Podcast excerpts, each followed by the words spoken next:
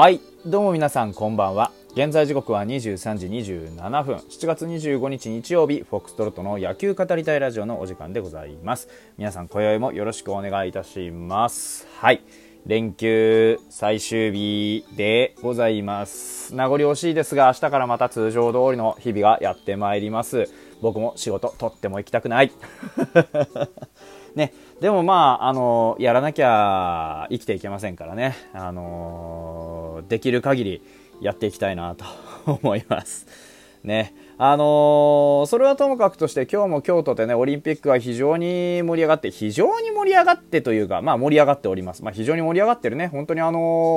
ー、日本の金メダルがね、たくさんたくさん、あ手に入りまして、手に入りましてっていうのはあれですね、えっと、まあ、あのー今日だけでね、4つ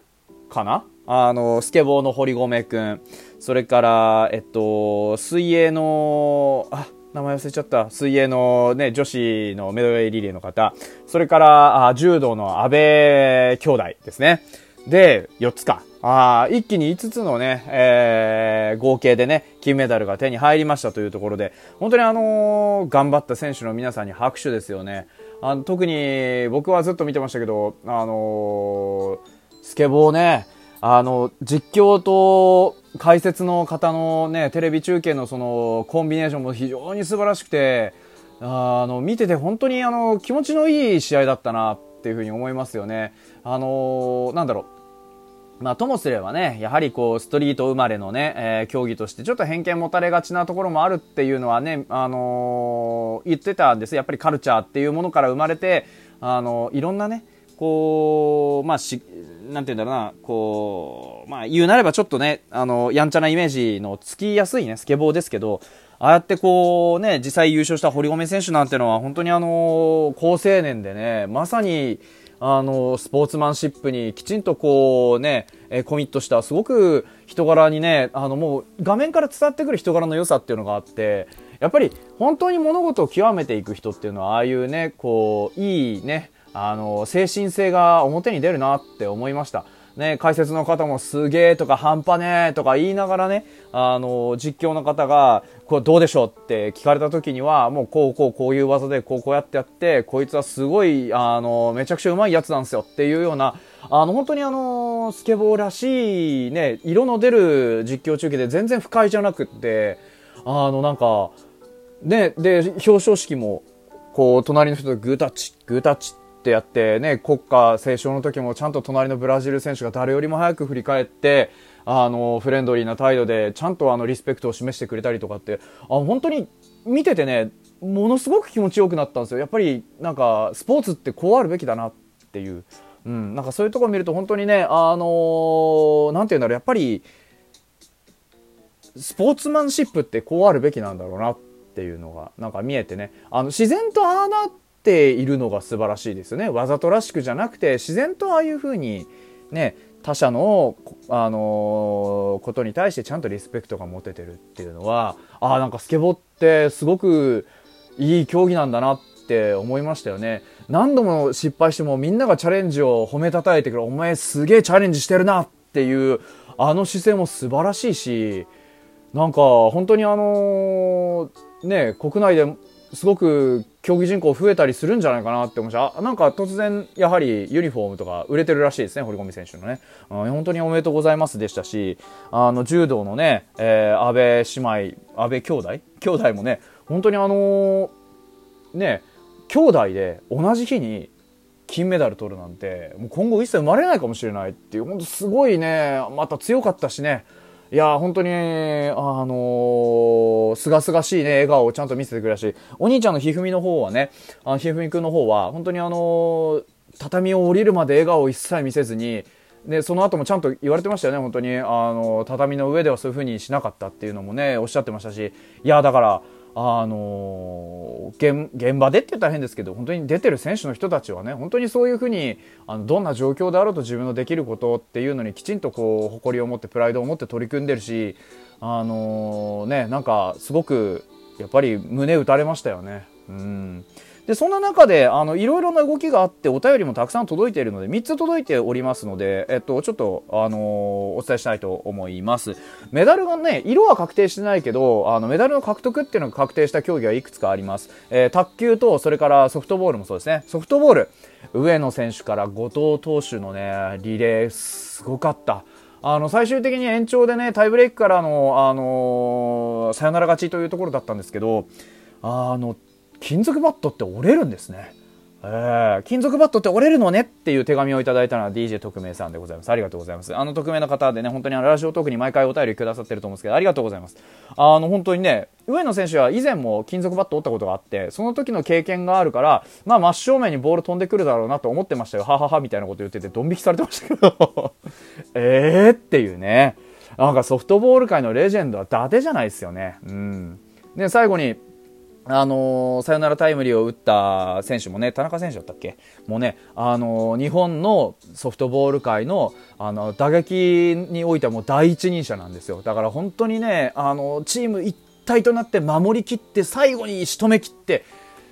いや本当素晴らしい試合を見たなと思いました。あのアメリカ戦ね、あとアメリカと2回戦うんですよね。予選ラウンドの締めくくりとして1回、それから決勝として1回。ね、ぜひ、えー、一番いい色のメダルをね、持って帰ってきてほしいなというふうに思います。で、もう一つ卓球の方ですね。水谷伊藤ペアのところで。あの、最終セット6点差から追い上げてマッチポイント譲り譲られ、もつれにもつれて最後は伊藤美誠選手のサービス、準決勝進出。えー、最後のサービスは直近の試合では出しておらず、敵陣の頭にはなかった技らしい。引き出しも適材適所、若いのに状況判断が素晴らしいな。それを引き出させた水谷選手も大きく大きく見えて変な声出しっぱなしでした。おめでとう。全全全部終えてないけど、メダル選手たちおめでとうございます。という、えー、また別のね、えー、匿名の方からもお手紙をいただいております。ありがとうございます。で、このね、準決勝の後、その実際の準決勝も、あの世界ランク1位の台湾ペアを退けてねセットカウンセマッチマッチポイントセットカウント4対1でねあの圧勝して通り抜けましたからこれもねぜひね中国選手強いですけど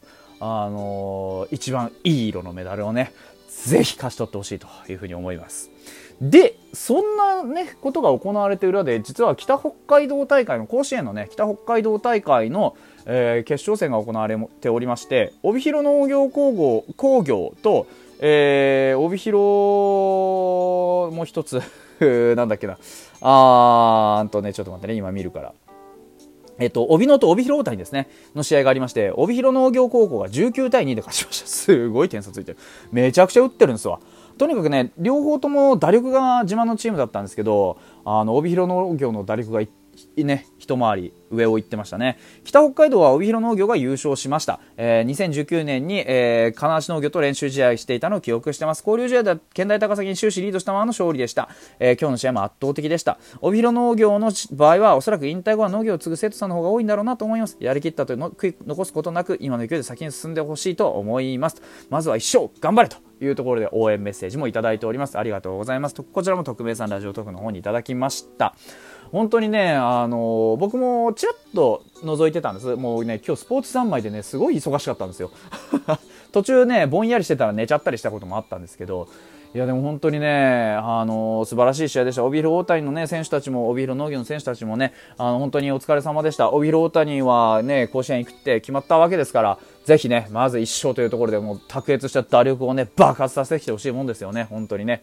あのー、野球で言うとね、えー、侍ジャパンの、えっと、楽天生命パークでの巨人戦、走行試合も行われておりました。田中将大、伊藤博美、大野雄大、岩崎平、栗林というふうに繋いでましてですね、えー、前回出てこなかった投手陣がしっかり、えー、無失点、えー、2安打で、ねえー、仕留めました。しっかりね、あのー、まあ、相手のね、巨人の打線もそこまであのガチガチの打線組んできたわけではなかったんですけど、でも、あのしっかりね、えー、まあ、まとめきってね、まあ、田中将大なんて本当に素晴らしい投球してましたから、これは本当、上がってからの、上がってからというか、えっと、このね、えー、オリンピックブレイク明けてからの田中将大は今まで通りにはいかないぞと。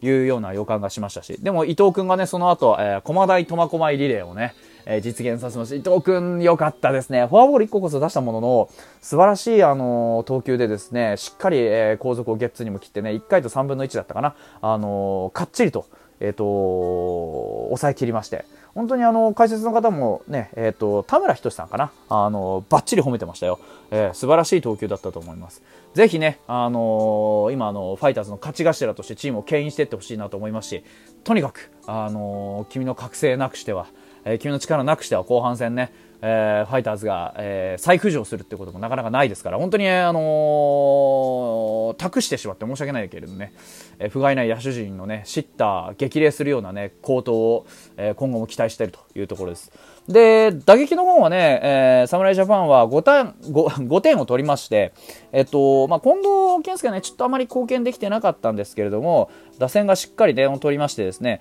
あの特に6回の集中打なんていうのは、えっと、源田、吉田、それから浅村、柳田、菊池ともうね、ヒットがボンボンボンボン出まくってですね、村上がフォアボールを選んでとかっていう、あの、いろんな、こうね、菊池の、えっと、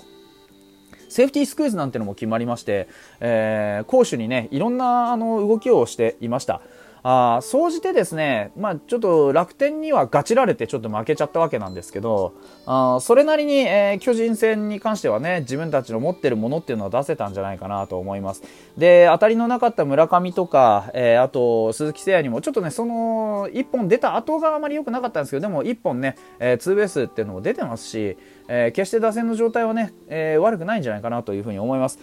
山田哲人もね、当たりは結構大きいのも打ってましたし、柳田もなんだかんだ言って帰ってきました。で、浅村は相変わらず頼りになりますし、あの、打線の組み方とか、菊池もね、しっかりあの、自分の果たせる役目も果たしてましたし、源田も打ってましたしって、あのー、もう数えるとかなりのね、えー、いい感じなのでね、ぜひ本番アメリカ戦向けてね、頑張ってほしいなというふうに思っております。今日はこれぐらいで。